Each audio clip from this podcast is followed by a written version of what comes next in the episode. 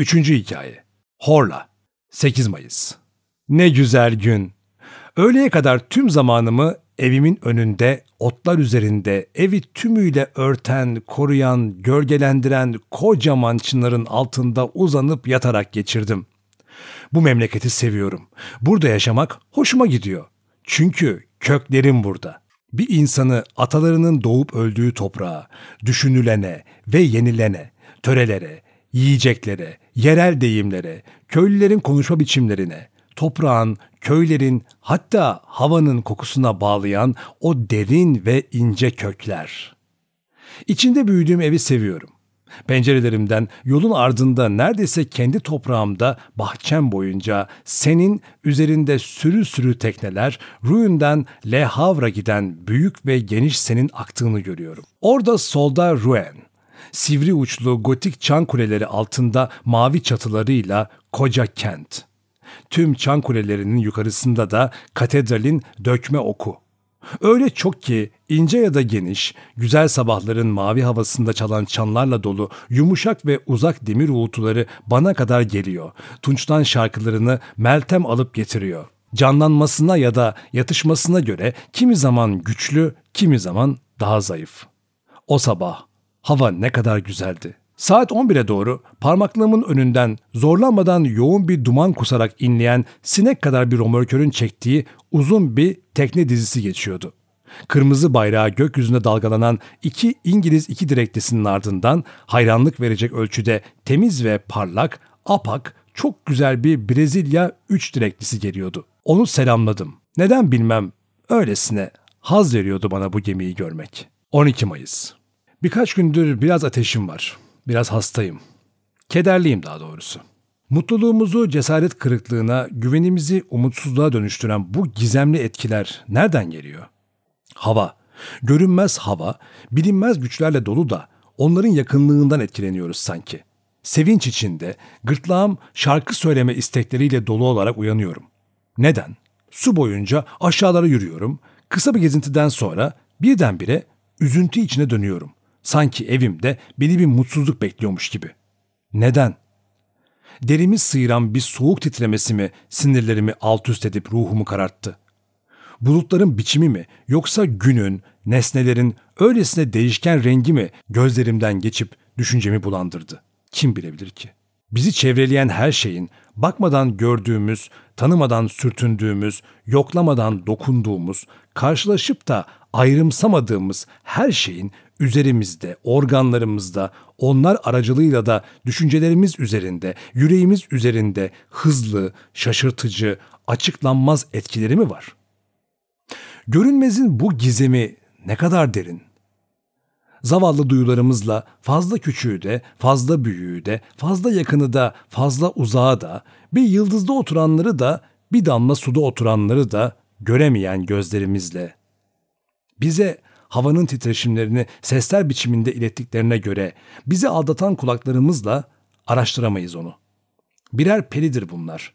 Bu devinimi sese dönüştürme tansığını gerçekleştirirler. Bu dönüşümle de müziği doğururlar.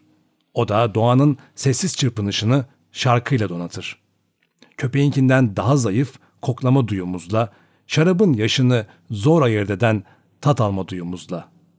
Ah, bizim başka tansıklar gerçekleştirebilecek başka organlarımız olsaydı çevremizde neler neler bulgulardık.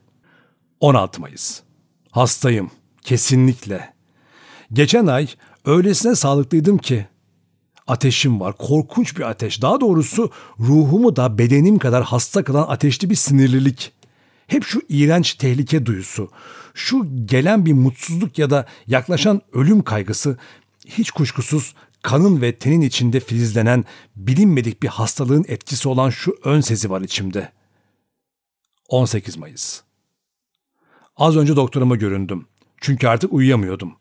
Nabzımı hızlı, gözlerimi büyümüş, sinirlerimi gergin buldu ama korkulacak hiçbir belirti görmedi. Duş almam ve potasyum bromür içmem gerekiyor. 25 Mayıs Hiçbir değişiklik yok. Durumum gerçekten tuhaf. Akşam yaklaştıkça anlaşılmaz bir kaygıdır sarıyor içimi. Sanki gece benim için korkunç bir tehdit saklıyormuş gibi. Akşam yemeğini çabucak yiyorum, sonra okumaya çalışıyorum ama sözcükleri anlamıyorum. Harfleri zor seçiyorum. O zaman salonumda bulanık ve karşı durulmaz bir korkunun, uyku ve yatak korkusunun baskısı altında bir aşağı bir yukarı dolaşıyorum. Saat 10'a doğru odama çıkıyorum. Girer girmez iki kez çeviriyorum kilitli anahtarı. Sürgüleri de sürüyorum. Korkuyorum. Neden? Bugüne dek hiçbir şeyden korkmazdım. Dolaplarımı açıyorum, yatağımın altına bakıyorum, dinliyorum, dinliyorum. Neyi?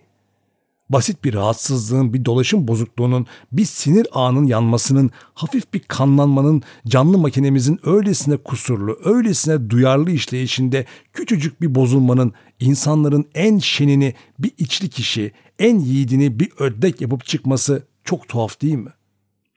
Sonra yatıyor, bir celladı beklercesine uykuyu bekliyorum. Dehşetle bekliyorum gelmesini. Yüreğim çarpıyor. Bacaklarım titriyor.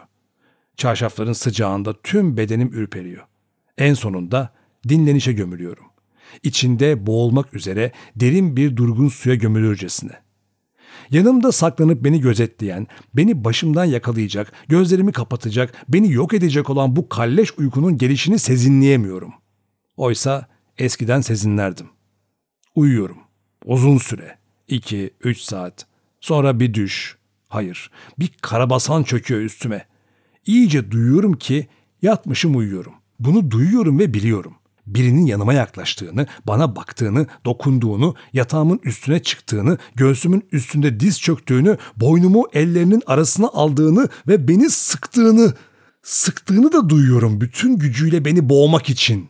Ben düşlerde beni felç eden şu korkunç güçsüzlükle elim kolum bağlanmış durumda çırpınıyorum. Bağırmak istiyorum yapamıyorum. Kımıldamak istiyorum, yapamıyorum. Korkunç çabalarla soluk soluğa dönmeye, beni ezen ve boğan bu varlığı üstümden atmaya çalışıyorum, yapamıyorum. Sonra birden uyanıyorum. Şaşkın mı şaşkın, ter içinde. Bir mum yakıyorum, yalnızım. Bu her gece yinelenen bunalımdan sonra en sonunda uyuyorum. Dinginlikle şafak sökene kadar. 2 Haziran Durumum daha da ağırlaştı. Neyim var böyle? Bromür'ün hiç yararı olmuyor. Duşların hiç yararı olmuyor. Biraz önce bedenimi yormak için oysa çok yorgun gidip Rumer ormanında dolaştım. Önce ot ve yaprak kokularıyla dolu, serin, hafif, yumuşak havanın damarlarıma yeni bir kan, yüreğime yeni bir güç verdiğini sandım. Büyük bir av yoluna saptım. Sonra gökle benim aramda yeşil, kalın, neredeyse kara bir çatı oluşturan alabildiğine yüksek iki ağaç sırası arasında dar bir yoldan Lebo ile yöneldim. Birden bir titreme aldı beni. Bir soğuk titremesi değil, çok tuhaf bir bunaltı titremesi. Bu konuda yalnız olmaktan kaygılı, derin sessizlikten hiç neden yokken sersemce korkmuş olarak adımlarımı hızlandırdım. Birden beni izliyorlarmış, arkamdan çok yakınımda, dokunacak kadar yakında yürüyorlarmış gibime geldi. Birden geriye döndüm. Yalnızdım. Arkamda yüksek, korkulacak biçimde boş, denizli ve dümdüz yolu gördüm. Öteki yanda da hep aynı biçimde tüyler ürpertici, göz alabildiğine uzanıyordu. Gözlerimi kapadım. Neden? Tabanlarımın üstünde dönmeye başladım. Çok hızlı bir biçimde, bir topaç gibi. Az kaldı düşüyordum. Gözlerimi açtım. Ağaçlar dans ediyor, yer dalgalanıyordu. Oturmak zorunda kaldım. Sonra ah ne yandan geldiğimi bilmiyordum. Tuhaf düşünce. Tuhaf, tuhaf düşünce. Hiç mi hiç bilmiyordum. Sağ yanıma yönelip yürüdüm.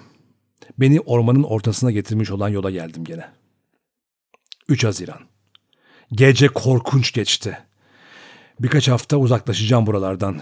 Ufak bir yolculuk beni kendime getirir kuşkusuz. 2 Temmuz. Dönüyorum, iyileştim. Ayrıca çok hoş bir gezi yaptım. Daha önce görmemiş olduğum Mont Saint Michel'i gezdim. Benim gibi Avranş'a gün sonuna doğru gelinince o ne görüntü. Kent bir tepenin üstünde beni de kentin sonundaki parka götürdüler. Bir şaşkınlık çığlığı kopardım. Önümde sisler arasında gözden silinen iki açık kıyı arasında göz alabildiğine uzanan çok büyük bir körfez ve uçsuz bucaksız sarı körfezin ortasında altından ve ışıktan bir gök altında kumlar ortasında karanlık ve sivri bir dağ yükseliyordu. Güneş batmıştı ve hala parıldayan çevren üzerinde tepesinde masalsı bir anıt bulunan şu masalsı kayanın görüntüsü biçimleniyordu. Daha şafakta ona doğru gittim. Deniz akşamki gibi alçaktı. Önümde ben kendisine yaklaştıkça dimdik yükselen şaşırtıcı manastıra bakıyordum. Birkaç saatlik bir yürüyüşten sonra en yukarısında büyük kilisenin bulunduğu küçük siteyi taşıyan kocaman taş kitlesine ulaştım. Dar ve dik sokağa tırmandıktan sonra Tanrı için yeryüzünde yapılmış en hayranlık verici gotik konuta girdim. Bir kent gibi geniş, kubbeler altında ezilmiş basık salonlarla ve ince sütunların tuttuğu yüksek galerilerle dolu. Bu granitten yapılmış bir dantel gibi hafif dev mücevherin içine girdim. Döner merdivenlerle çıkılan kulelerle incecik çan kulecikleriyle doluydu. Hepsi işlenmiş ince kemerlerle, birbirine bağlanan şeytanlarla, masalsı hayvanlarla, korkunç çiçeklerle kaplı garip tepeleri gündüzlerin mavi, gecelerin kara göğünde yükseliyordu. Doruğa geldiğim zaman bana eşlik eden keşişe "Peder, kim bilir ne kadar rahatsınızdır burada?" Dedim. Çok yer eser efendim diye yanıtladı. Sonra kumun üzerinde koşup onu çelik bir zırhla kaplayan denizin yüksekliğine bakarak söyleşiye giriştik. Ve keşiş bana öyküler anlattı. Bu yerin tüm eski öyküleri, söylenceler, hep söylenceler. İçlerinden biri beni çok etkiledi. Memleketin montun insanları gece kumlarda konuşmalar işitildiğini, sonra biri güçlü, biri zayıf bir sesle iki keçinin melediğinin işitildiğini ileri sürerler. İnanmayanlar bunların deniz kuşlarının çığlıkları olduğunu, kimi zaman melemelere, kimi zaman da insan sızlanmalarına benzediğini söylerler ama gecikmiş balıkçılar iki gergit arasında dünyadan uzağa atılmış küçük kentin çevresinde kumullar üzerinde paltosuyla örtülü başı hiçbir zaman görünmeyen, onların önünden giderek her ikisi de uzun, aksaçlı ve durmamacısına konuşan, bilinmedik bir dilde tartışan, sonra birden tüm güçleriyle melemek üzere bağırmayı bırakan erkek yüzlü bir tekeyle kadın yüzlü bir keçiyi götüren yaşlı bir çobanla karşılaştıklarına yemin ederler. Buna inanıyor musunuz dedim keşişe. Bilmiyorum diye mırıldandı. Gene sordum. Yeryüzünde bizden başka yaratıklar olsaydı nasıl olur da bunca uzun zamandır tanımazdık onları? Onları siz nasıl görmediniz? Ben nasıl görmedim? Yanıt verdi. Var olanın yüz binde birini görüyor muyuz? Bakın işte yel, doğanın en büyük gücü. İnsanları deviriyor, yapıları yıkıyor, ağaçları kökünden söküyor, denizi su dağları gibi kaldırıyor, yarları yıkıyor, koca gemileri kör kayalara çarpıyor, öldürüyor, ıslık çalıyor, inliyor, böğürüyor. Onu gördünüz mü? Görebilir misiniz?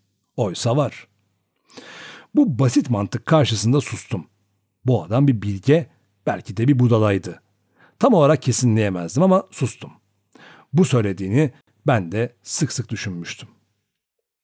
3 Temmuz İyi uyuyamadım. Hiç kuşkusuz hastalıklı bir etki var burada.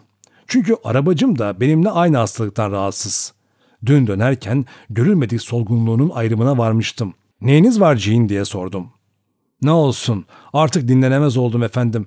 Gündüzlerimi gecelerimi yiyor. Sizin gidişinizden beri bir yazgı gibi başımda. Oysa öteki uşaklar iyi ama ben yeniden yakalanmaktan çok korkuyorum. 4 Temmuz Gerçekten yeniden yakalandım. Eski karabasanlarım geri dönüyor. Bu gece üzerime çökmüş birinin varlığını duydum. Ağzı ağzımda, dudaklarımın arasından yaşamımı içiyordu. Evet bir sürük gibi gırtlağımdan yaşamımı emiyordu. Sonra iyice doyup kalktı. Öyle ezilmiş, bitmiştim ki kımıldayamıyordum bile. Bu durum birkaç gün daha sürerse gene buradan gideceğim kesinlikle.'' 5 Temmuz. Aklımı mı yitirdim? Olup bitenler, dün gece gördüklerim öylesine olağan dışı ki düşündükçe aklım başımdan gidiyor. Şimdi her akşam yaptığım gibi kapıyı kilitlemiştim. Sonra susadım, yarım bardak su içtim. Sonra da rastlantıyla sürahimin kristal tapasına dek dolu olduğunu gördüm. Arkasından yattım ve korkunç uykularımdan birine daldım. Yaklaşık iki saat sonra daha da korkunç bir sarsıntıyla bu uykudan çekilip alındım. Uykusunda öldürülen bir adam düşünün. Akciğerinin üstünde bir bıçakla uyanıyor, kanlar içinde hırlıyor, soluk alamaz olmuş, öldü, ölecek ve hiçbir şey anlamıyor. İşte en sonunda aklım yerine geldi. Gene susadım, bir mum yaktım ve sürahinin konulduğu masaya doğru yürüdüm. Bardağımın üzerine eğerek kaldırdım. Hiçbir şey akmadı. Boştu. Tümüyle boştu. Önce hiçbir şey anlamadım. Sonra birdenbire Öyle korkunç bir heyecana kapıldım ki oturmak zorunda kaldım. Daha doğrusu bir iskemleye çöktüm. Sonra bir sıçrayışla doğrulup çevreme baktım. Sonra gene oturdum. Saydam kristalin karşısında şaşkınlık ve korkudan kendimden geçmiş durumda. Anlamaya çalışarak, kımıltısız gözlerle bu sürahiye bakıyordum. Ellerim titriyordu. Demek bu suyu içmişlerdi. Kim? Ben mi? Ben herhalde. Yalnız ben olabilirdim değil mi? Öyleyse bir uyur gezerdim ben hiç bilmeden şu gizemli çifte yaşamı bizde iki varlık mı bulunduğu yoksa bilinmez ve görünmez bir yabancı varlığın bazı bazı ruhumuz uyuştuğu zaman tutsak bedenimizi devindirdiği ve bedenimizin bize uyduğu gibi bizden de fazla ona mı uyduğu konusunda bizi kuşkuya düşüren çifte yaşamı. Ah! Benim berbat bunaltımı kim anlayabilir?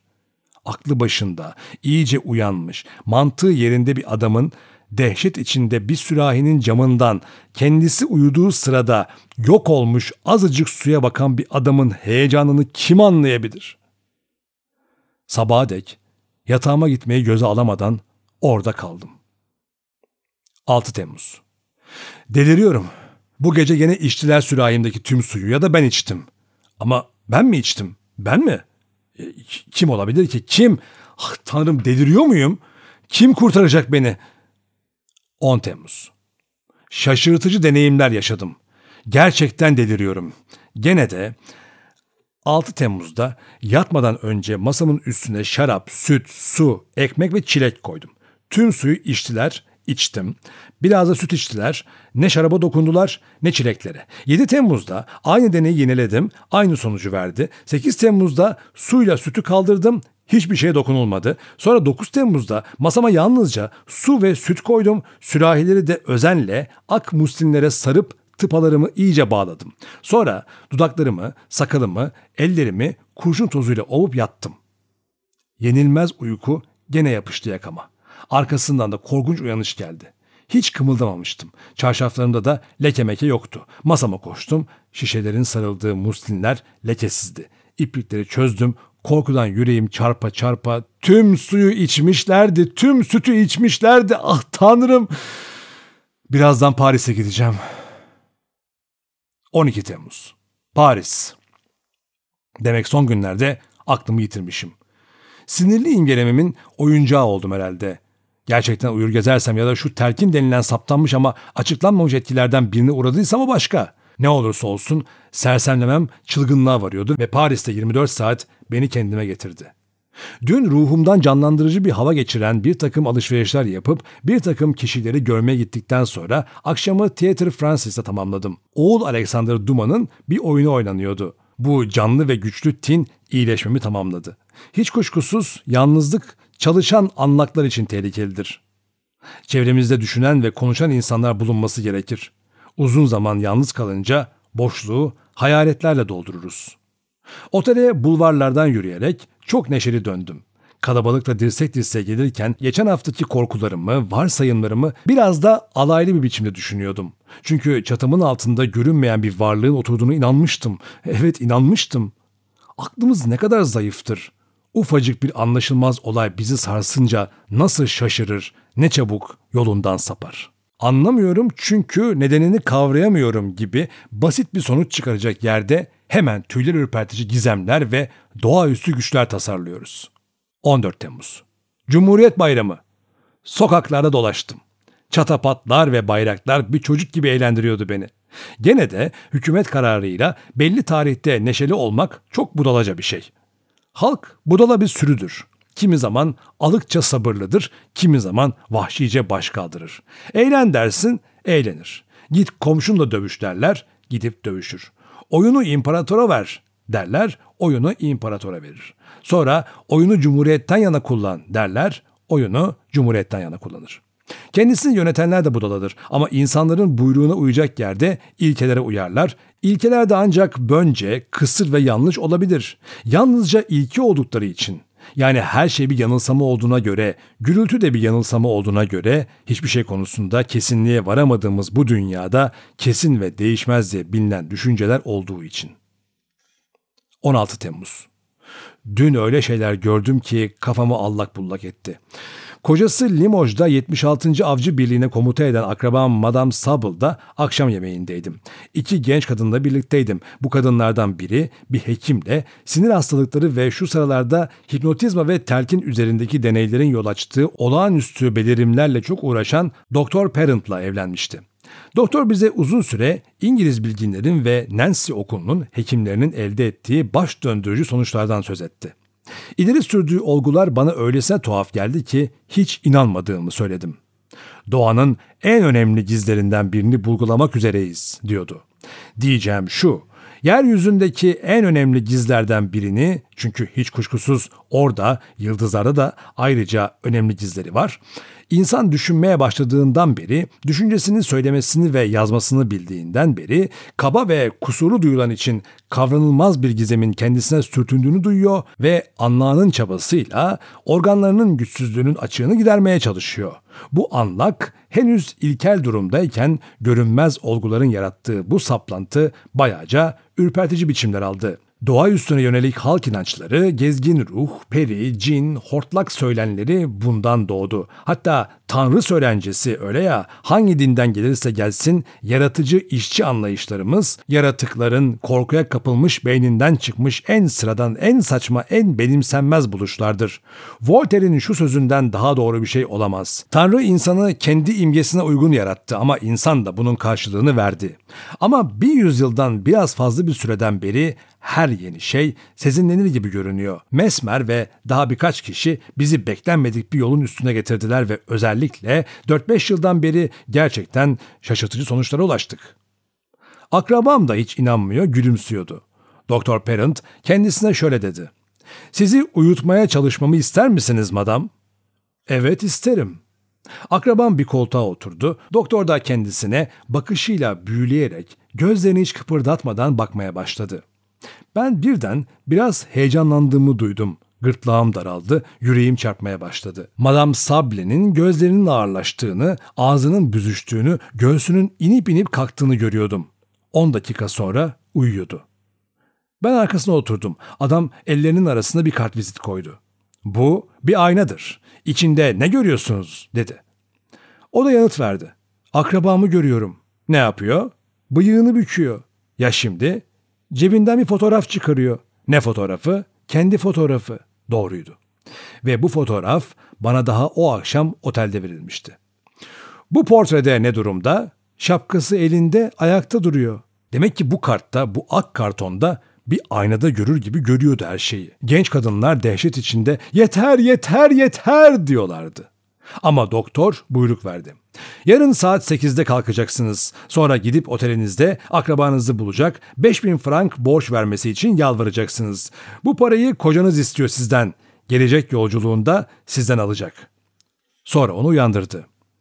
Otele dönerken bu tuhaf oturumu düşünüyordum. Çocukluğumdan beri bir kız kardeş gibi tanıdığım akrabamın saltık, kuşku duyulmaz iyi niyeti konusunda değilse de hekimin olası aldatmacısı konusunda kuşkular dolduruyordu kafamı. Elinde kartvizitle aynı zamanda genç kadına gösterdiği bir ayna saklıyor olmasındı. Meslekten okkabazlar da başka türlü görülmedik şeyler yaparlardı. Otelime dönüp yattım. Bu sabah 8.30'a doğru uşağım beni uyandırdı. Madam Sable geldi hemen sizinle konuşmak istiyor dedi. Çabucak giyinip onu kabul ettim. Çok heyecanlanmıştı. Gözleri yerde, peçesini kaldırmadan "Sevgili akrabam, sizden büyük bir yardım isteyeceğim." dedi. "Ne yardımı?" "Bunu size söylemek çok rahatsız ediyor beni ama zorunlu. 5000 franka gereksinimim var. Çok gerekli." "Yok canım, sizin mi?" "Evet, benim. Daha doğrusu kocamın. O beni bu parayı bulmakla görevlendirdi." Öyle şaşırmıştım ki yanıtlarımı kekeleyerek verdim. Gerçekten Doktor Parent'la beni alaya alıp almadığını, bunun önceden hazırlanmış ve çok güzel oynanmış bir oyun olup olmadığını soruyordum kendi kendime. Ama dikkatle bakınca tüm kuşkularım dağıldı. Sıkıntıdan titriyordu. Bu girişim öylesine acı geliyordu ki kendisine gırtlağının hıçkırıklarla dolu olduğunu sezinledim. Çok zengin olduğunu biliyordum. Gene konuştum. Nasıl? Yani kocanızın elinin altında 5000 frank yok öyle mi? Sizi bu parayı benden istemekle görevlendirdiğinden emin misiniz? Belleğini araştırmak için büyük bir çaba harcarmış gibi birkaç saniye duraladı, sonra yanıt verdi. E- evet, evet hiç kuşkum yok. Size yazdı mı? Gene duraladı, düşündü. Düşüncesinin ezici çabasını sezinliyordum. Bilmiyordu. Yalnızca benden kocası için 5000 frank borç alması gerektiğini biliyordu. Böylece yalan söylemeyi göze aldı. Evet yazdı. Peki ne zaman? Dün bana hiçbir şeyden söz etmediniz. Mektubunu bu sabah aldım. Gösterebilir misiniz? Hayır, hayır, hayır. Kendi aramızdaki çok kişisel şeyler vardır içinde. Yaktım. Öyleyse kocanız borca girmiş.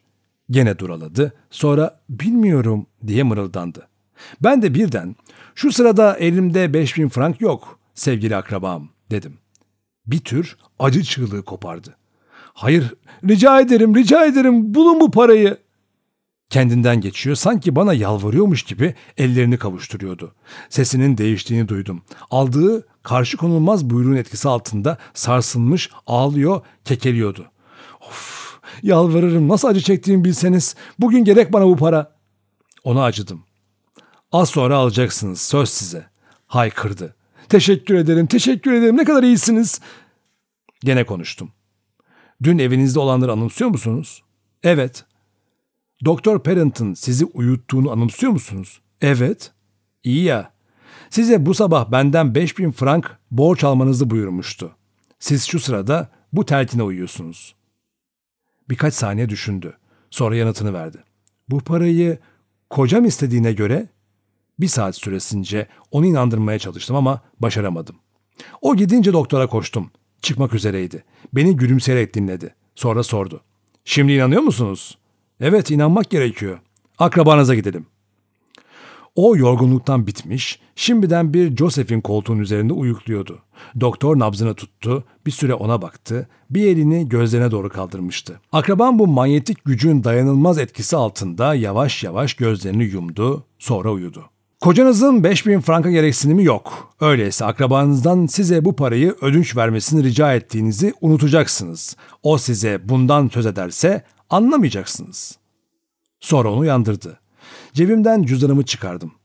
İşte bu sabah benden istediğiniz dedim. Öylesine şaşırdı ki üstelemeyi göze alamadım. Bununla birlikte belleğini canlandırmaya çalıştım ama şiddetle yatsıdı. Kendisiyle alay ettiğimi sandı. Sonunda neredeyse küsecekti. İşte az önce döndüm. Öğle yemeği de yiyemedim. Öylesine alt üst etti bu olay beni.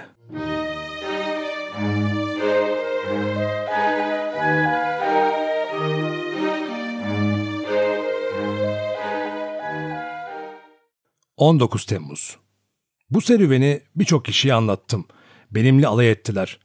Ne düşüneceğimi bilemiyorum. Bilge belki de der. 21 Temmuz. Bu Gival'e akşam yemeğine gittim. Sonra geceyi sandalcıların balosunda geçirdim.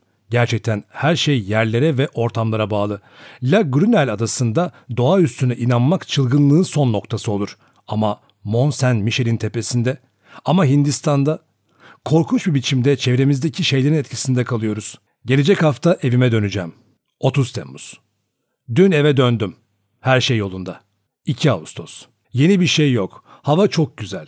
Günlerimi senin akışına bakmakla geçiriyorum. 4 Ağustos. Uşaklar arasında kavgalar. Geceleri dolaplarda bardakların kırıldığını ileri sürüyorlar. O da uşağım aşçı kadını suçluyor, o da çamaşırcı kadını, o da başka iki kişiyi. Suçlu kim? Hangi akıllı söyleyebilir? 6 Ağustos.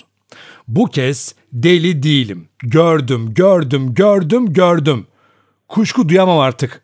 Gördüm, Tırnaklarıma dek soğukluğunu duyuyorum hala. Hala iliklerime dek korkuyorum gördüm. Saat 2'de güneşin altında bahçemin gül bölümünde açmaya başlayan güz gülleriyle dolu yolda dolaşıyordum. Çok görkemli, üç gülü bulunan bir koca gül ağacına bakmak üzere dururken bu güllerden birinin sapının sanki görünmez bir el büküyormuş gibi eğildiğini, sonra bu el onu koparıyormuş gibi kırıldığını gördüm. Hemen yanımda açık açık gördüm. Sonra bu gül kendisini ağzına götüren bir insanın kolunun çizeceği eğriyi izleyerek yükseldi ve saydam havada tek başına kımıltısız öyle asıldı kaldı. Gözlerimden üç adım ötede tüyler ürpertici bir kırmızı leke. Şaşkın mı şaşkın onu yakalamak için atıldım. Hiçbir şey bulamadım yok vermişti.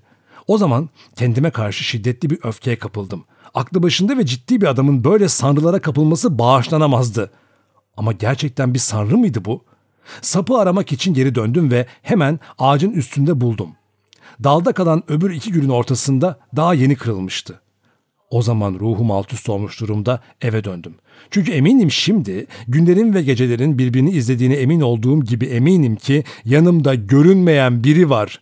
Su ve sütle besleniyor. Nesnelere dokunabiliyor. Onların yerini değiştirebiliyor. Bunun sonucu olarak bizim duyularımızla ayrımsanamasa da maddesel bir doğası var ve benim gibi benim çatımın altında oturuyor. 7 Ağustos. Rahat uyudum. Sürahimdeki suyu içti ama uykumu bulandırmadı. Deli miyim diye düşünüyorum. Az önce ırmak boyunca güneşin altında dolaşırken mantığım konusunda kuşkular düştü içime. Bu zamana kadar olduğu gibi bulanık kuşkular değil, kesin, saltık kuşkular. Çok deliler gördüm ben. Öylelerini tanıdım ki akıllıydılar.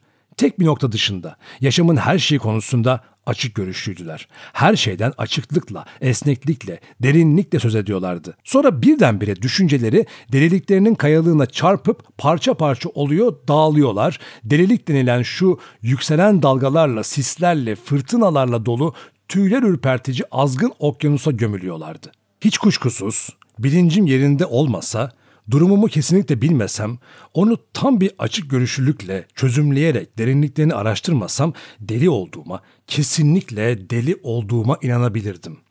Kısacası yalnızca mantıklı bir sanrılıydım. Bilinmedik bir bozukluk ortaya çıkmıştı beynimde. Bugün fizyolojistlerin saptamaya ve kesinleştirmeye çalıştıkları bir bozukluk. Ve bu bozukluk zihnimde düşüncelerimin düzen ve mantığında derin bir çatlağa yol açmıştı. Böyle olgular hiç mi hiç gerçeğe benzemez. En olağanüstü olaylar içinde dolaştıran düşte gerçekleşir. Buna hiç şaşmayız. Çünkü doğrulayıcı aygıt, denetim duyusu uykudadır. Buna karşılık imgelem yetisi uyanıktır ve işler. Beyin klavyesinin fark edilmez tuşlarından biri bende felci uğramış olamaz mı? İnsanlar kazalardan sonra özel at ya da eylem ya da rakam belleklerini yitirirler ya da yalnızca tarih belleklerini. Bütün bu düşünce parçalarının yeri bugün kanıtlanmıştır. Öyleyse benim kimi sanrıların gerçek dışılığını denetleme yetimin bu sırada uyuşmuş bulunmasında şaşılacak ne var? Suyun kıyısını izleyerek bütün bunları düşünüyordum. Güneş ırmağın aydınlığını kaplıyor, toprağı çok güzelleştiriyor, bakışımı yaşama, canlılıkları gözlerim için bir sevinç olan kırlangıçlara, kıyının titreyişleri kulaklarım için bir mutluluk olan otlarına yönelik bir aşkla dolduruyordu. Bununla birlikte yavaş yavaş açıklanmaz bir huzursuzluk işliyordu içime. Bana öyle geliyordu ki bir güç, karanlık bir güç beni uyuşturuyor, durduruyor, daha ileriye gitmemi önlüyor, geriye çağırıyordu. Sevgili bir hastayı evde bıraktığınız ve içinizi hastalığında bir ağırlaşmanın ön sezisi sardığı zaman sizi ezen şu acılı dönme gereksinimini duyuyordum. Böylece elimde olmadan evimde kötü bir haber, bir mektup ya da telgraf bulacağımdan kuşku duymadan geri döndüm. Hiçbir şey yoktu. Sanki gene olağan dışı bir şey görmüşün gibi daha şaşkın, daha kaygılı kaldım. 8 Ağustos Dün çok korkunç bir akşam geçirdim artık ortaya çıkmıyor. Ama yanımda olduğunu, bana baktığını, beni gözetlediğini, içime işlediğini, bana egemen olduğunu ve böyle saklanınca görünmez ve sürekli varlığını doğaüstü olgularla belli ettiğinden daha korkunç olduğunu duyuyordum. Gene uyudum. 9 Ağustos. Hiçbir şey. Ama korkuyorum. 10 Ağustos. Hiçbir şey. Yarın ne olacak? 11 Ağustos. Gene hiçbir şey. Ruhumda bu korku ve bu düşünceyle evimde kalamam artık. Gideceğim. 12 Ağustos, akşam saat 10. Bütün gün gitmek istedim, yapamadım. Öylesine kolay, öylesine basit olan şu özgürlük edimini yerine getirmek, çıkmak, Ruen'e gitmek üzere arabama binmek istedim, yapamadım. Neden? 13 Ağustos. İnsan kimi hastalıklara yakalandığı zaman bedensel varlığın tüm yayları kırılmış, tüm güçleri yok olmuş, tüm kaslar gevşemiş, kemikler et gibi yumuşamış, et su gibi sıvılaşmış görünür. Bunu ruhsal varlığımda garip ve üzücü bir biçimde duyuyorum. Hiç gücüm yok, cesaretim, kendi üzerimde egemenliğim yok. İstemimi devinime getirme gücüm de yok. İsteyemiyorum artık. Ama biri benim yerime istiyor, ben de boyun eğiyorum. 14 Ağustos. İşim bitti. Biri ruhumu elinde tutuyor ve onu yönetiyor. Biri bütün edimlerimi, bütün devinimlerimi, bütün düşüncelerimi buyuruyor. Kendi başıma hiçbir şey değilim artık. Yaptığım her şeyin tutsak ve korkak bir izleyicisinden başka bir şey değilim. Çıkmak istiyorum, yapamıyorum. O istemiyor. Ben de şaşkın, titreyerek beni hep oturur durumda tuttuğu koltukta öylece kalıyorum. Kendime egemen olduğuma inanabilmek için kalkmak, doğrulmak istiyorum yalnızca. Yapamıyorum. Koltuğuma çivilenmişim. Koltuğum da yere yapışmış. Öyle ki hiçbir güç kaldıramaz beni. Sonra birdenbire bahçemin dibine gidip çilek toplamam ve yemem gerek, gerek, gerek. Gidiyorum, çilek toplayıp yiyorum. Ah tanrım, tanrım, tanrım bir tanrı mı o? Tanrıysa bırakın kurtarın beni. Yardım edin bana. Özür dilerim, yalvarırım, acıyın bana, kurtarın beni. Of. Ne acı bu böyle? Ne işkence, ne korkunç bir şey. 15 Ağustos hiç kuşkusuz benden 5000 frank ödünç almaya geldiği zaman zavallı akrabam işte böyle egemenlik altına girmişti. Bir başka ruh gibi, asalak ve dediği dedik bir başka ruh gibi içine girmiş yabancı bir istemin etkisindeydi. Dünyanın sonu mu geldi? Ama bu yöneten varlık, bu görünmez, bu tanınmaz varlık, doğaüstü bir ırkın bu gezgin varlığı kim olabilir? Demek ki görünmeyenler var. Öyleyse Nasıl oldu da dünyanın başından beri bana yaptıkları gibi kesin bir biçimde göstermediler daha kendilerini? Evimde olup bitene benzer hiçbir şey okumadım. Ah, evimi bırakabilseydim. Buradan gidebilsem, kaçsam da geri dönmeseydim. Kurtulmuş olurdum ama yapamıyorum. 16 Ağustos. Bugün iki saat kaçabildim. Hücresinin kapısını rastlantıyla açık bulan bir tutuklu gibi. Birdenbire yalnız olduğumu ve onun uzaklarda bulunduğunu duydum. Çabucak atları arabaya koşmalarını söyledim ve Rune'a gittim. Ah, buyruğunuza uyan birine Rune'a sür diyebilmek ne büyük bir sevinç. Kitaplığın önünde arabayı durdurttum ve Doktor Hermann Hereshtaus'un eski ve çağdaş dünyanın bilinmedik varlıklarına ilişkin büyük incelemesini rica ettim. Sonra kupama yeniden bineceğim sırada istasyona demek istedim. Ancak eve diye bağırdım. Söylemedim, bağırdım. Öyle güçlü bir sesle bağırdım ki gelip geçenler dönüp baktılar. Sonra bunaltıdan çılgına dönmüş bir durumda arabamın minderi üstüne yıkıldım. Beni yeniden bulmuş, yeniden avucuna almıştı. 17 Ağustos. Ah ne gece, ne gece. Oysa sevinmem gerekirmiş gibi görünüyor. Sabah bire kadar okudum. Felsefe ve tanrı doğum doktoru Hermann Hereshtaus, insanın çevresinde dolaşan ya da düşüne giren tüm görünmez varlıkların tarihini ve belirimlerini yazmış. Kökenlerini, alanlarını, güçlerini betimliyor. Ama hiçbiri benim başımdakine benzemiyor. Sanki insan düşünmeye başlayalı beri kendisinden daha güçlü ve kendi yerini almaya aday olan yeni bir varlığı sezmiş ve ondan korkmuş ve bu efendinin yakınlığını sezdiği ama doğasının ne olduğunu kestiremediği için dehşet içinde koca bir gizli varlıklar halkı korkudan doğmuş bulanık hayaletler yaratmış. Böylece sabah bire kadar okuduktan sonra karanlığın sakin yelinde alnımı ve düşüncemi serinletmek için açık penceremin önüne oturdum. Hava güzel, ılıktı. Eskiden olsa bu geceyi nasıl severdim. Ay yoktu. Yıldızlar kara göğün dibinde titrek titrek ışıldıyordu. Kim oturur bu dünyalarda? Hangi biçimler, hangi canlılar, hangi hayvanlar, hangi bitkiler bulunur oralarda? Bu uzak evrenlerde düşünenler bizden fazla neler bilirler? Bizden fazla neler yapabilirler? Bizim hiç bilmediğimiz şeylerden neler görürler? Bir zamanlar Normanların denizi geçip daha zayıf halkları köleleştirdiği gibi bunlardan biri de bugün yarın uzamı geçerek dünyamızda belirip onu fethetmeyecek mi? Bizler bir damla suyla karıştırılmış olarak dönen bu çamur parçacığının üstünde öyle zavallı, öyle silahsız, öyle bilgisiz, öyle küçüğüz ki. Böylece akşamın senin yerinde düşlere dalarak uyuyakalmışım. Yaklaşık dört dakika uyuduktan sonra kim bilir hangi bulanık ve tuhaf heyecanla uyanarak hiçbir devinimde bulunmadan gözlerimi açtım. Önce hiçbir şey görmedim. Sonra birdenbire masamın üstünde açık kalmış kitabın bir sayfası kendi başına çevrildi gibi geldi bana. Penceremden hiçbir hava esintisi girmemişti. Şaşırdım ve bekledim. Yaklaşık 40 dakika sonra bir başka sayfanın kalktığını ve bir parmakla çevriliyormuş gibi önceki sayfanın üstüne düştüğünü gördüm. Evet gördüm, gözlerimle gördüm. Koltuğum boştu. Boş gibi görünüyordu. Ama orada olduğunu, benim yerimde oturduğunu, ve okuduğunu anladım. Öfkeli bir sıçrayışla, eğiticisinin karnını deşecek bir ayaklanmış hayvan sıçrayışıyla onu yakalamak, onu yakalayıp öldürmek üzere koştum ama koltuğum daha ben varmadan sanki önümde bir kaçan varmış gibi devrildi. Masam sallandı, lambam düşüp söndü ve pencerem kapandı. Sanki suçüstü yakalanan kötü adam pencerenin kanatlarını tutarak karanlığa atılmış gibi. Demek kaçmıştı. Korkmuştu. Benden korkmuştu. O benden korkmuştu. Öyleyse Öyleyse yarın ya da sonra ya da herhangi bir gün onu yumruklarımın altında tutabileceğim demek. Onu yerde ezebileceğim. Köpekler de bazı bazı efendilerini ısırmıyor mu, boğmuyor mu? 18 Ağustos. Bütün gün düşündüm. Ah evet. Ona boyun eğeceğim. İtkilerini izleyecek, tüm istemlerini yerine getireceğim. Alçak gönüllü, boyun eğmiş, korkak davranacağım. En güçlü o. Ama öyle bir saat gelecek ki 19 Ağustos. Biliyorum, biliyorum. Her şeyi biliyorum.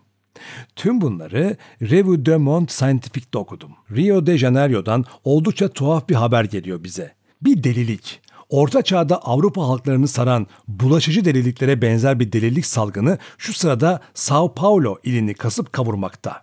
İnsanlar şaşırmış durumda. Evlerini bırakıyor, köylerinden kaçıyor, ekinlerini bırakıp gidiyor. Bir hayvan sürüsü gibi dokunulabilir olmakla birlikte görünmeyen varlıklarca, uykuları sırasında yaşamlarıyla beslenen, ayrıca görünüşte başka hiçbir besine dokunmadan su ve süt içen bu vampire benzer varlıklarca kovalandıklarını, büyülendiklerini, yönetildiklerini söylüyorlar. Profesör Don Pedro Henriquez birkaç tıp bilgine eşliğinde bu şaşırtıcı deliliğin kökenini ve belirimlerini yerinde incelemek ve imparatora bu sabuklayan kalabalıkları mantığa çağıracak en uygun önlemleri önermek amacıyla Sao Paulo iline gitmiştir.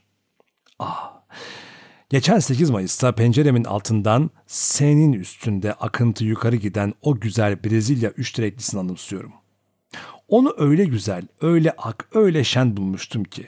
O da beni gördü. Ak evimi de gördü. Gemiden kıyıya atladı. Of tanrım. Şimdi biliyorum. Seziyorum. İnsanın egemenliği sona erdi. Geldi. Saf halklarda ilk korkuları yaratan geldi. Kaygılı rahiplerin kovmak için dualar okuduğu, büyücülerin karanlık gecelerde daha belirdiklerini görmeden çağırdıkları, dünyanın geçici efendilerinin ön sezisinin kendisine türlü cinlerin, ruhların, perilerin canavarca ya da güzel biçimlerini verdiği, İlk dehşetin kaba görüşlerinden sonra daha anlayışlı kişiler daha açık bir biçimde sezdiler onu. Mesmer onu sezmişti. Hekimler de işte 10 yıldır gücünün doğasını daha kendisini uygulamaya sokmadan kesin bir biçimde bulguladılar. Yeni efendinin bu silahıyla tutsak olmuş insan ruhunun üzerinde gizemli bir istemin egemenliği oyununu oynadılar. Manyetizma, hipnotizma, telkin dediler bunun adına. Daha bir sürü adlar verdiler. Bu korkunç güçle düşüncesiz çocuklar gibi oynayıp eğlendiklerini gördüm. Yazıklar olsun bize, yazıklar olsun insana. Geldi işte şey, şey, adı neydi ki? Bana öyle geliyor ki adını haykırıyor bana. Bense işitmiyorum. Şey evet e, haykırıyor. Dinliyorum olmuyor. Bir daha söyle. Şey horla. İşittim. Horla. Bu o. Horla geldi. Ah. Ak baba güvercini yedi, kurt koyunu yedi, aslan sivri boynuzlu mandayı mideye indirdi, insan aslanı okla, kılıçla, barutla öldürdü ama biz atı ve öküzü ne yaptıysak horla da bizi öyle yapacak. Nesnesi, uşağı ve besini yalnızca isteminin gücüyle. Yazıklar olsun bize. Gene de bazı bazı hayvan baş kaldırır ve kendisine eğitmiş olanı öldürür. Ben de istiyorum bunu. Yapabilirim.'' Ama onu tanımak, ona dokunmak, onu görmek gerekir. Bilginler hayvanların gözünün bizimkinden farklı olduğundan nesneleri bizimki gibi seçemediğini söylerler. Benim gözüm beni ezen yeni varlığı seçebilir. Neden?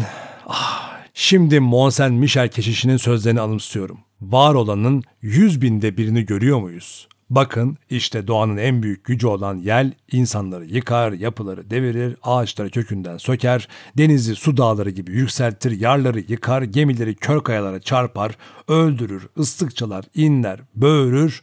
Onu gördünüz mü? Görebilir misiniz? Oysa var. Ben gene düşünüyordum. Gözüm öyle zayıf, öyle kusurlu ki. Cam gibi saydam oldukları zaman katı cisimleri bile görmüyor. Sırsız bir ayna yolumu kapatıversin. Bir odaya girip de başını camlarda parçalayan kuş gibi üzerine atar beni. Ayrıca binlerce şey onu aldatır ve yolunu şaşırtır. Öyleyse ışığın içinden geçtiği yeni bir bedeni görmemesinde şaşılacak ne var? Yeni bir varlık. Neden olmasın? Gelecekti, kesinlikle. Neden sonuncular biz olacakmışız ki? Bizden önce yaratılmış olan bütün ötekiler gibi onları da seçemiyor muyuz? Doğası bizimkinden daha kusursuz, bedeni daha ince ve daha tam da ondan.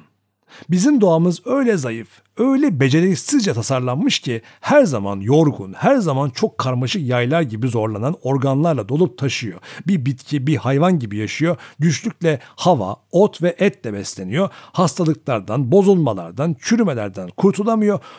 Onun doğası daha kusursuz. Bedeni de bizim tık nefes, düzensiz, bön ve tuhaf, ustalıkla kötü yapılmış, kaba ve zayıf bedenimizden akıllı ve görkemli olabilecek varlık taslağından daha üstün. İstirid eden insana çok az sayıda birkaç varlığız şu dünyada. Tüm değişik türlerin birbirini izleyen belirimlerini ayıran dönem tamamlandıktan sonra neden bir tane daha olmasın? Neden bir tane daha olmasın? Neden başka ağaçlar da olmasın? Koca bölgeleri kokulandıran kocaman parıl parıl çiçeklerle. Neden ateşten, havadan, topraktan ve sudan başka öğelerde bulunmasın? Dört tane. Yalnızca dört tane. Varlıkların bu besleyici babaları. Ne acıklı. Neden 40, 400, 4000 değiller ki? Her şey ne kadar yoksul, düşkün, zavallı. Pintice verilmiş, kuruca bulgulanmış, ağır yapılmış. Ah, fil, hipopotam ne güzellik, deve ne incelik. Ama kelebek var diyeceksiniz. Uçan bir çiçek. Yüz evren kadar büyük bir kelebek düşlüyorum biçimini, güzelliğini, rengini ve devinimini dile bile getiremediğim kanatlarla. Ama onu görüyorum. Yıldızdan yıldıza gidiyor koşusunun uyumlu ve hafif soluğuyla serinletip kokulandırıyor onları. Ve yukarının halkları esrime ve mutluluk içinde onun geçişini izliyorlar. Neyim var böyle benim? Oh, oh horla. O hep çevremde. Bana bu çılgınlıkları o düşündürtüyor. İçimde. Ruhum oluyor. Öldüreceğim onu. 19 Ağustos onu öldüreceğim. Gördüm onu. Dün akşam masama oturdum. Büyük bir dikkatle yazıyormuş gibi yaptım. Biliyordum ki gelip çerana dolaşacaktı. Çok yakında. Öyle yakında ki ona dokunabilir, onu yakalayabilirdim belki. Peki o zaman? O zaman umutsuzların gücüne kavuşacağım. Onu boğmak, ezmek, ısırmak, parçalamak için ellerimi, dizlerimi, göğsümü, alnımı, dişlerimi kullanacağım. Ve kışkırmış tüm organlarımla onu bekliyordum ki İki lambadan birini ve şöminemin sekiz mumunu yakmıştım. Bu aydınlıkta onu bulabilirmişim gibi. Karşımda yatağım, emektar meşe yatağım. Sağda şöminem. Solda onu çekmek için uzun süre açık kaldıktan sonra özenle kapatılmış kapım. Arkamda her gün tıraş olurken, giyinirken yararlandığım ve önünden her geçişimde tepeden tırnağa kendime bakma alışkanlığımda olduğum yüksek aynalı dolap. Her neyse onu aldatmak için yazar gibi yapıyordum çünkü o da beni gözetliyordu. Birdenbire omzumun üstünden yazdığımı okuduğunu, orada olduğunu, kulağıma sürtündüğünü duydum. En ufak bir kuşkum kalmadı bundan. Ellerimi uzatarak doğruldum. Öyle çabuk döndüm ki neredeyse düşüyordum. Peki sonra? Gündüz gibi görünüyordu her şey. Bense aynamda kendimi göremedim. Boştu. Aydınlık, derin, ışık doluydu. Görüntüm içinde değildi. Bense karşısındaydım. Kocaman duru camı yukarıdan aşağı görüyordum ve çılgın gözlerle bakıyordum. İlerlemeye göze alamıyordum artık. Tek devinimde bulunmaya göze alamıyordum. Gene onun görünmez bedeni yansımamı yemiş olan o varlığın orada olduğunu ama gene elimden kaçtığını sezinliyordum. Ne kadar korktum. Sonra birden aynanın dibinde bir sisin içinde su tabakası gibi bir sisin içinde kendimi görmeye başladım. Bana öyle geliyordu ki su ağır ağır soldan sağa doğru akıyor, görüntümü her saniye biraz daha belirginleştiriyordu bir güneş tutulmasının sonu gibiydi. Beni gizleyen şeyin kesinlikle belirli çevre çizgileri yok gibiydi. Yavaş yavaş aydınlanan bir tür kara saydamlıktı. En sonunda tümden seçebildim kendimi. Her gün kendime bakarken olduğu gibi. Onu gördüm. Ürpertisi kaldı içimde. Beni hala titretiyor. 20 Ağustos. Onu öldürmeli ama nasıl? Kendisine ulaşamadığıma göre zehir mi? Ya ama suya karıştırdığımı görürdü. Ayrıca bizim zehirlerin onun görünmez bedeninde bir etkisi olabilir mi? Hayır, hayır, hiç kuşkusuz. Öyleyse, öyleyse 21 Ağustos. Ruhundan bir çilingir getirttim. Paris'te kimi özel konaklarda giriş katlarının penceresine hırsız korkusuyla yaptırıldığı gibi odama demir panjurlar yapmasını istedim. Ayrıca böyle bir kapı da yapacak. Bir korkak gibi gösterdim kendimi ama vız gelir. 10 Eylül. Rouen Otel Continental. Oldu. Oldu. Ama öldü mü? Gördüklerimden ruhum altı solmuş durumda. Neyse dün çilingir panjurumu ve demir kapımı taktıktan sonra havanın soğumaya başlamasına karşın gece yarısına kadar orada her şeyi açık bıraktım. Birdenbire orada olduğunu duydum ve bir sevinç, çılgınca bir sevinç doldu içime. Ağır ağır kalktım, hiçbir şey anlamasın diye uzun süre sağa sola yürüdüm. Sonra potinlerimi çıkarıp umursamazca terliklerimi giydim. Sonra demir panjurumu kapattım. Sakin sakin kapıya doğru gelip kapıyı da anahtarı iki kez çevirerek kilitledim. O zaman pencereye dönerek gözlerimi asma kilide diktim. Anahtarını cebime koydum. Birden çevremde çırpındığını, onun da korktuğunu ve bana açmamı buyurduğunu anladım. Boyun eğmeme ramak kaldı, eğmedim. Sırtımı kapıya verdim, hafifçe araladım ancak geri geri giderek kendim geçecek kadar. Çok uzun olduğum için başım kapının kirişine değiyordu. Onun kaçamadığından emindim. İçeriye kapattım onu. Yalnız, yapayalnız. Ne sevinç. Şimdi avcumdaydı. O zaman koşarak aşağıya indim. Odamın altına düşen salonundan iki lambamı aldım. Tüm yağ halının eşyaların üzerine her yana döktüm. Sonra ateşe verdim ve büyük giriş kapısını anahtarı iki kez çevirerek iyice kilitledikten sonra kaçtım. Gidip bahçemin dibinde sık zakkumlar arasında saklandım. Ne kadar uzun sürdü. Ne kadar uzun sürdü. Her şey kara, sessiz, kımıltısızdı. Ne bir esinti ne bir yıldız. Hiç görünmeyen ama öyle ağır, öyle ağır ruhumun üstüne çöken bulut dağları. Evime bakıyor, bekliyordum. Ne kadar uzun sürdü. Ateşin kendi başına söndüğünü ya da onun söndürdüğünü düşünmeye başlıyordum ki aşağıdaki pencerelerden biri yangının etkisi altında çöküverdi ve bir alev sarı kırmızı uzun gevşek okşayıcı bir koca alev ak duvar boyunca yükseldi çatıya kadar yaladı onu. Ağaçlar, dallar, yapraklar arasında bir ışıltı koştu. Bir de titreme, bir korku titremesi. Kuşlar uyanıyordu, bir köpek ulumaya başladı. Gün doğuyormuş gibi geldi bana.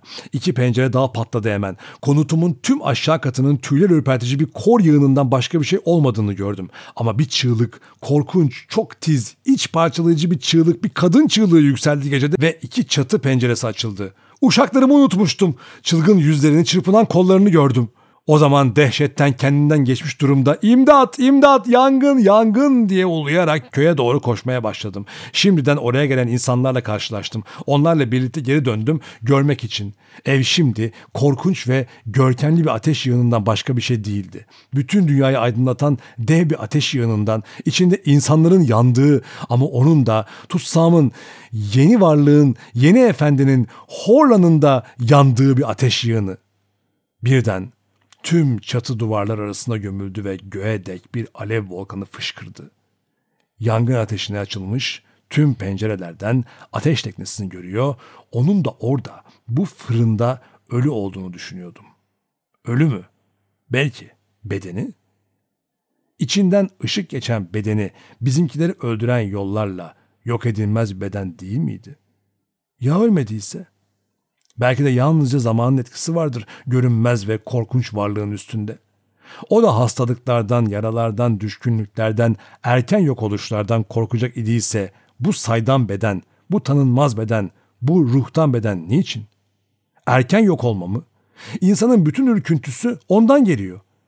İnsandan sonra horla. Her gün, her saat, her dakika tüm kazalardan ölebilecek olandan sonra ancak kendi gününde, saatinde, dakikasında yaşamanın sınırına geldiği için ölen geldi. Hayır. Hayır. Hiç kuşkusuz. Hiç kuşkusuz. Cık, ölmedi. O zaman o zaman demek kendimi öldürmem gerekecek.